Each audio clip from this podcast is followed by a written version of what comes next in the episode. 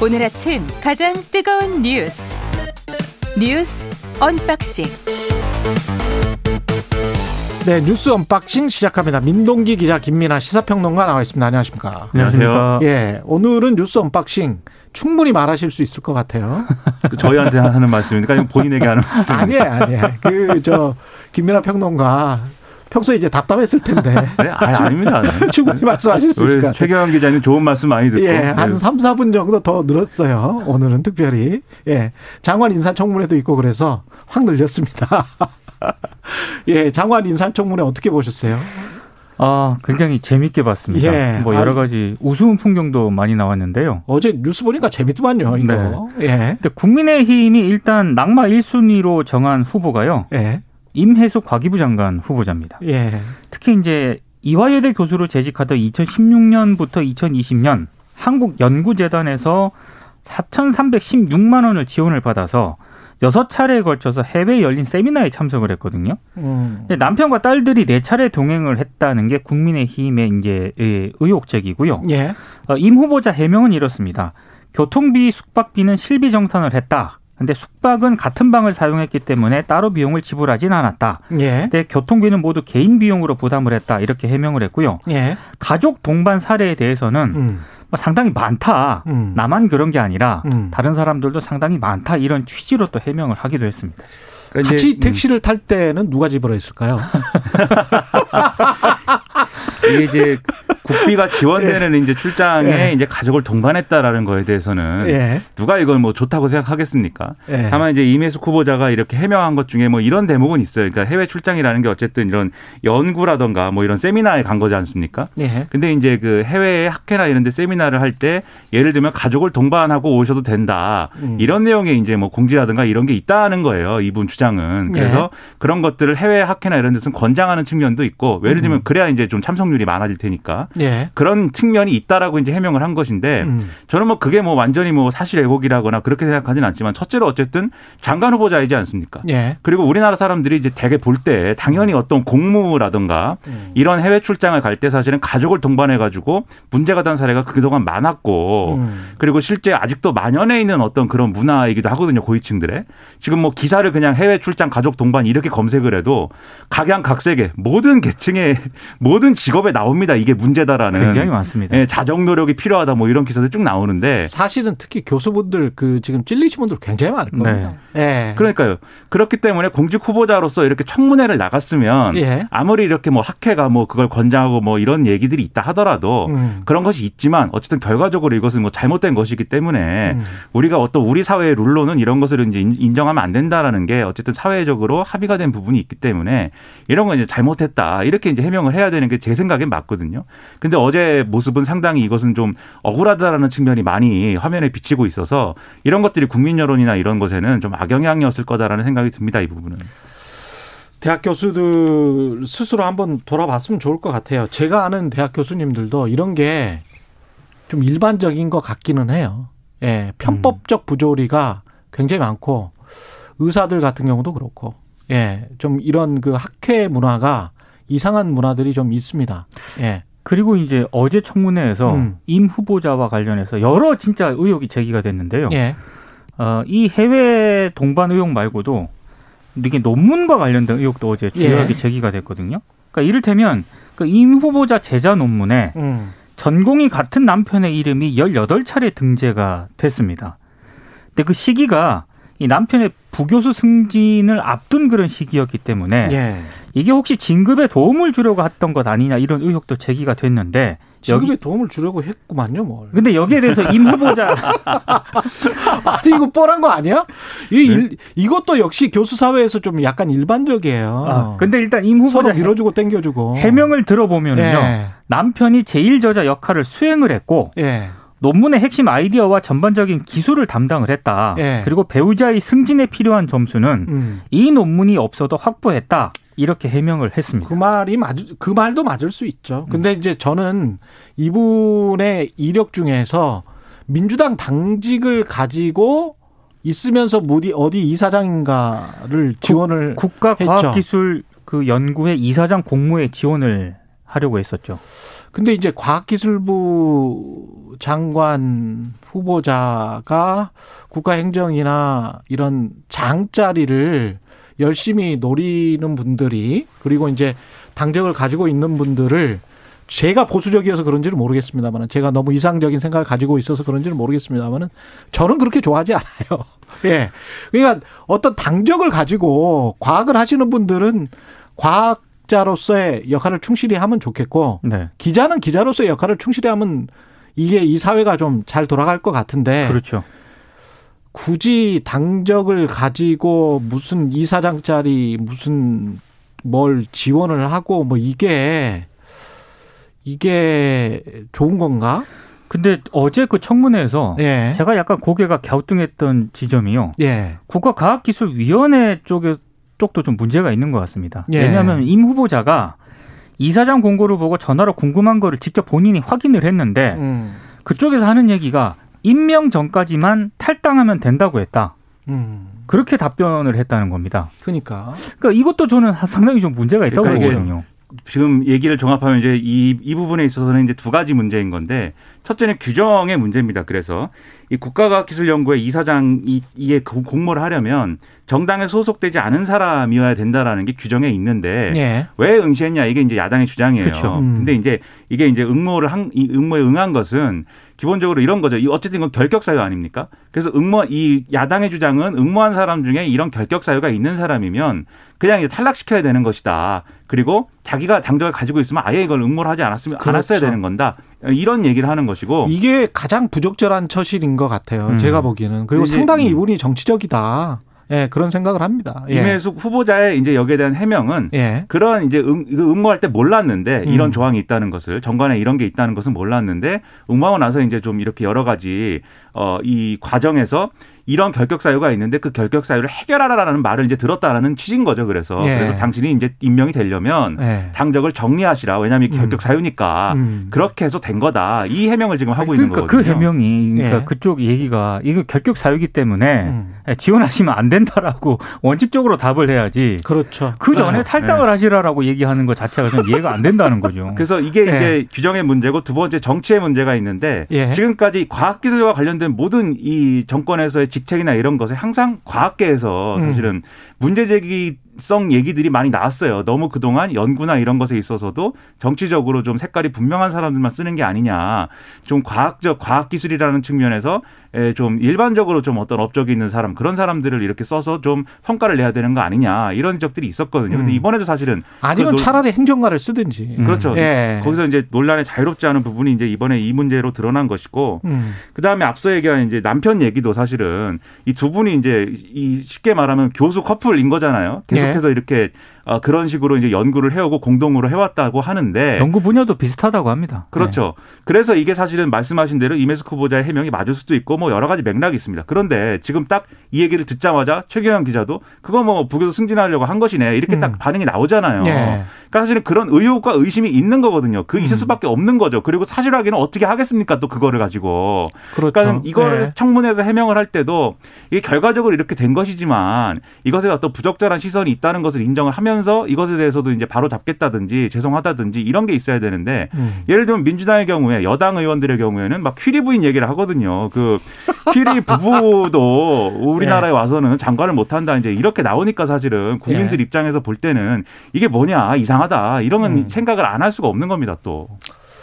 아, 과학기술계까지 정치가 너무 깊게 관여하고 그리고 그런 성향의 분들이 어 뭐랄까요 장 자리를 차지하고 이런 거는 저는 다시 한번 말씀드리지만 제가 보수적이어서 그런지 모르겠습니다만 바람직하지는 않다. 네. 예.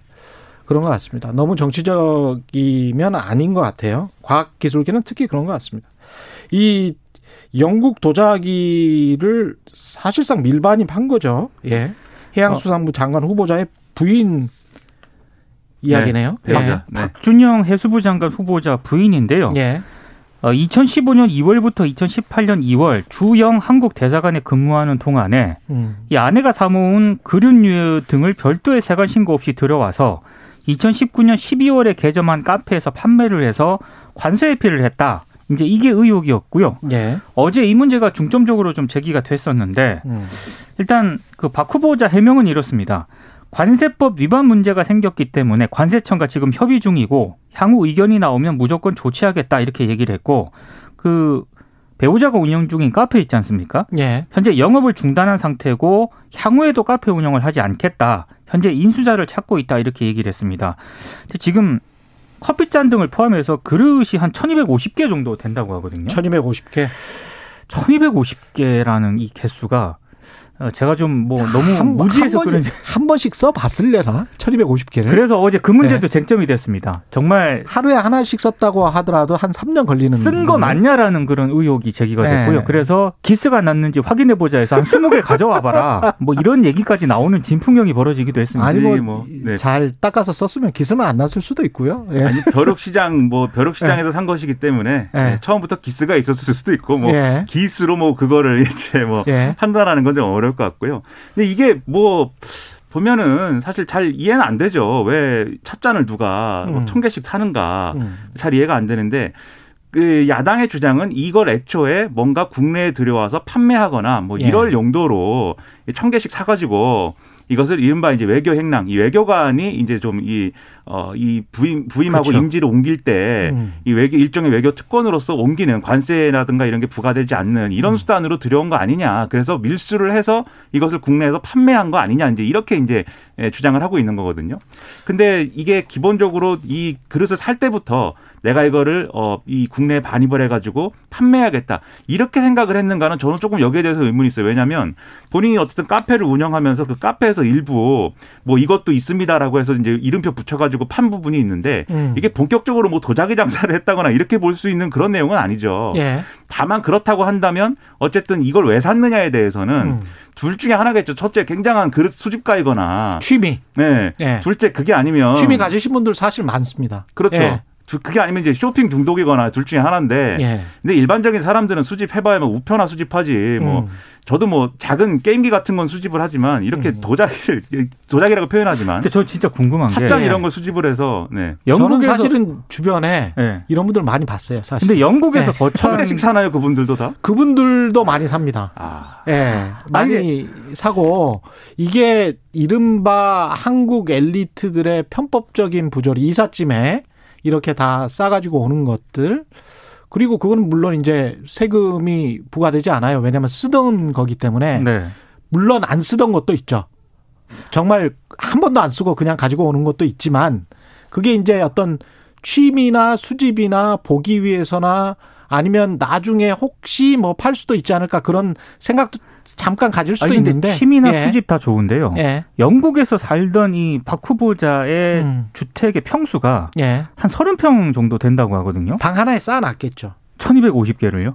그럴 그럴 아, 가능성이 높습니다. 야, 이게 잘못해서 예. 무너지면 깨질 수가 있어요. 예. 근데 이제 이거를 만약에 국내에 반입을 해서 예. 계속해서 갖고서 뭐 집에 전시를 해놨다거나 예. 그랬으면 또 문제가 안 됐을 거예요. 이상한 음. 일이기 일이라고 생각들은 했겠지만 예. 결국은 판매를 했기 때문에 이제 얘기가 다 이제 어그러지는 거거든요. 예. 그래서 이런 부분에 대해서도 판매를 한 것에 대해서 이제 잘못을 했고 그다음에 관세청에서 그러면 이것에 대해서 관세라든가 이런 것들을 어떻게 판단할 것인가를 장관 후보자가 문의를 해서 여기서 하라는 대로 하겠다 조치를 취하겠다 이렇게 해명을 했는데 음. 거기에 더해서 어쨌든 판매한 것에 대해서는 어쨌든 송구하다고 하는 그런 면이 이제 좀 있어야겠죠. 그래서 일단 사과를 하긴 했지만 여전히 이제 답변하는 과정, 질문하는 과정을 이제 어떤 TV 화면에 생중계된 거뭐 이런 걸로 보면은 상당한 억울함이 또 느껴지는 그런 부분이 있었거든요. 그게 뭐가 그렇게들 이제 억울한 것인지는 제가 모르겠어요. 있으나 국민이 볼 때는 좀 부적절하지 않은 처신들입니다 이게. 그러니까 주변에서는 다 그렇게 하거든. 그분들 주변에서는 다 그렇게 해요. 음. 예. 자기 마니아들이 이렇게 많이 있는 줄은 제가. 네. 저도 한 예. 마니아 하는데. 그래서 다른 세상에 살고 있군요. 예, 편법적인 부조리들이 사실은 관료들, 교수들 상당수에 만연돼 있는 것도 사실인 것 같습니다. 이 한 단면을 보여주고 있는 것 같아서 상당히 씁쓸하고요. 노영욱 국토부 장관 후보자 관사 재테크는 짧게 하고 왜냐하면 뉴스탐구 생활에서 이따가 자세히 이야기를 또 하거든요. 예, 그래서 짧게만 이야기. 한마디로 이제 예. 특별 공급으로 분양받은 세종시 아파트를 임대한 뒤에 예. 본인은 관사에 거주하면서 매각을 해서 2억 2천만 원 정도의 시세 차익을 거뒀다는 거거든요. 예. 근데 어제 청문회에서 쟁점은 이 시세 차익 거둔 거 음. 이거 기부해라 이런 요구가 이어졌는데 거기에 대해서는 생각을 해보겠다 이런 취지로 답변을 했습니다. 음. 그러니까 여러 차례 물어봤는데 확답을 사실은 했다고는 볼 수 없고 아, 확답을 안 했습니다. 네, 밀리고 밀려서 이제 뭐 생각해보겠다 이렇게 답변이 나온 건데 네. 이것도 뭔가 본인의 억울함이 뭐 있는 듯한 이런 분위기였어요. 그런데 이제 이른바 네. 이게 세종시 특공 문제 아닙니까? 음. 이 하루 이틀 얘기 나오는 거 아니거든요. 예. 여기서 자유롭지 않은 사람이 이렇게 없는 거냐 좀 의문입니다. 윤호중 그건 나중에 이야기할게요 제가. 예, 이따 이야기해야 돼. 예, 윤호중, 김기현 의원, 예, 두 당의 원내대표 만나가지고 이야기했는데 법사위원장 논의는 뭐 계속 헛바퀴 돌고 어, 예. 논의가 제대로 안 된 게요. 예. 김기현 그 신임 원내대표가 어, 며칠 전에 예. 법사위원장 자리를 작물이라고 표현을 했거든요. 아, 그랬죠, 그랬죠. 그래서 그랬죠. 그리고 지금 송영길 민주당 대표 같은 경우에도 다른 상임위원장 자리는 재배분 재분배를 논의할 수 있는데 예. 법사위원장만은 안 된다라고 얘기를 했기 때문에 아마 이 문제는 평행선을 달릴 겁니다. 예. 그 이게 상임위 문제에서 배분이 잘 안 될 수밖에 없는 게 아무래도 양쪽 다 이제 신임 지도부가 이제 들어섰기 때문에 뭘 이렇게 타협하고 하는 모습을 보여주고 싶은 마음도 있겠지만 그것보다는 뭔가 이렇게 쟁취해내거나 음. 막아내거나 뭐 이런 데 좀 쏠릴 가능성이 크거든요.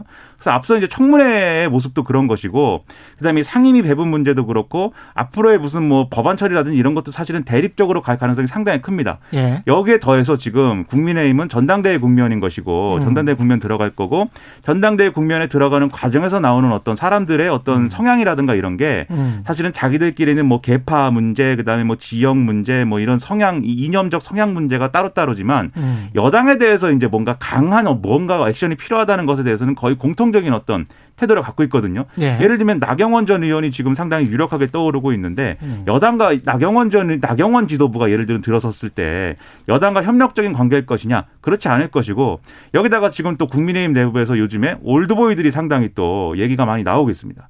예를 들면 황교안 전 대표가 오늘도 이제 서울신문 인터뷰, 경향신문 인터뷰가 또 나왔어요. 네. 얼마 전에 조선일보 때를 기다린. 거 아니겠습니까? 그렇죠. 예. 대권 도전의 의지를 거의 숨기지 않고 있습니다. 음. 그리고 그리고 또 앞으로 또 부닥칠 문제가 홍준표 의원 복당 문제입니다. 이런 거 다 고려하면 국민의힘이 앞으로는 계속해서 좀 강성 분위기로 갈 수가 있고 여기에 대해서 여당하고 부딪힐 일만 남은 것을 또 보여주는 사례들이 이어지는 거죠. 심지어 황교안 전 대표 같은 경우에는 최근 인터뷰에서 윤 전 총장 있지 않습니까? 예. 윤석열 전 총장에게 와라. 어. 내가 저 도움을 줄 수 있다. 또 이런 취지의 발언을 하기도 했죠. 과연 윤석열 전 총장이 그걸 듣고 아 도움을 많이 받을 수 있겠군 이렇게 생각할까요? 아니면 옛날 일을 떠올리면서 기분이 나빠할까요? 잘 음. 모르겠습니다. 이분들 생각은 하여간 황교안 전 대표랄지 홍준표 의원 같은 경우는 누가 만든 당인데 이런 생각을 많이 할 거예요. 그렇죠. 이른바 old boy들 네. 그리고 그렇... 지금 뭐 서병수 의원도 마찬가지고 예 그래서 그분들이 다시 득세를 하게 되면 또 나름대로 이제 국민들은 또 생각을 하겠죠. 그거는 어떻게 갈지는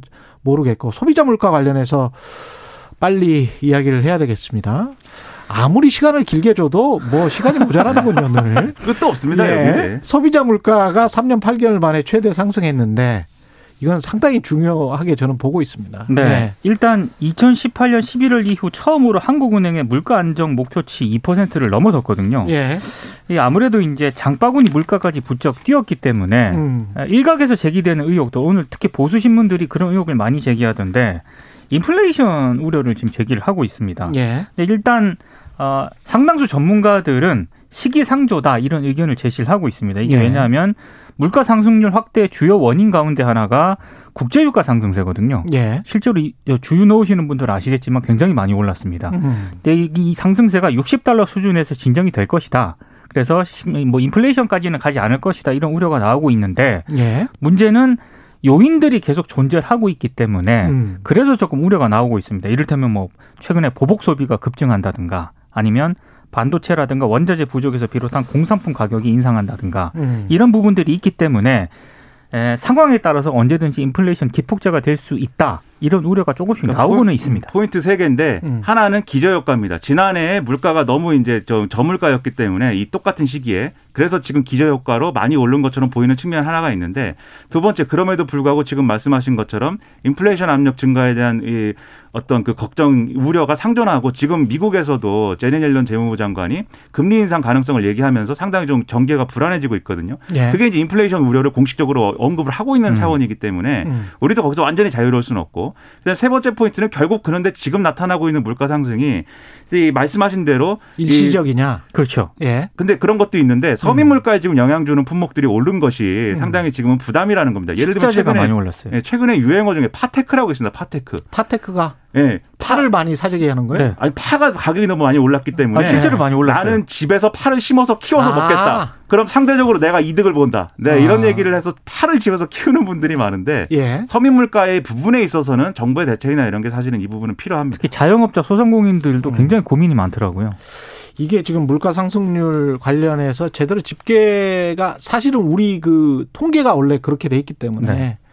월세 같은 경우에 제대로 사실 어느 정도 그걸 반영을 우리 주거비가 상당히 큰 부분이잖아요. 그렇죠. 우리가 보통 25% 30% 주거비를 쓰고 있는데 그게 물가 지수에 반영되는 그 수치는 아주 낮거든요. 네. 그런 것들도 좀 감안을 해보면 실제 물가로 인한 어떤 어려움, 고통이랄까 이런 거는 더 클 것 같고 관련해서 제가 한, 한마디만 더 덧붙이면 닥터코퍼라고 구리 가격을 쭉 보면 돼요. 닥터코퍼요? 예. 그래서 이 아니 구리가 박사다. 아니 무슨 치약 이름인데. 예. 이 구리가 실제로 인플레이션을 알려주는 그 박사 같은 역할을 아. 한다. 그래서 그런 별명이 붙여졌는데 음.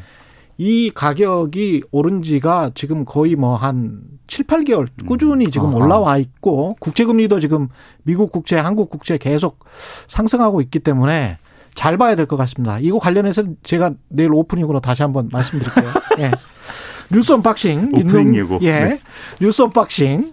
예. 민동기 기자, 김민아 시사평론가였습니다. 고맙습니다. 고맙습니다. 예. KBS 1라디오 최경영의 최강 시사 듣고 계신 지금 시각 7시 45분으로 향하고 있습니다.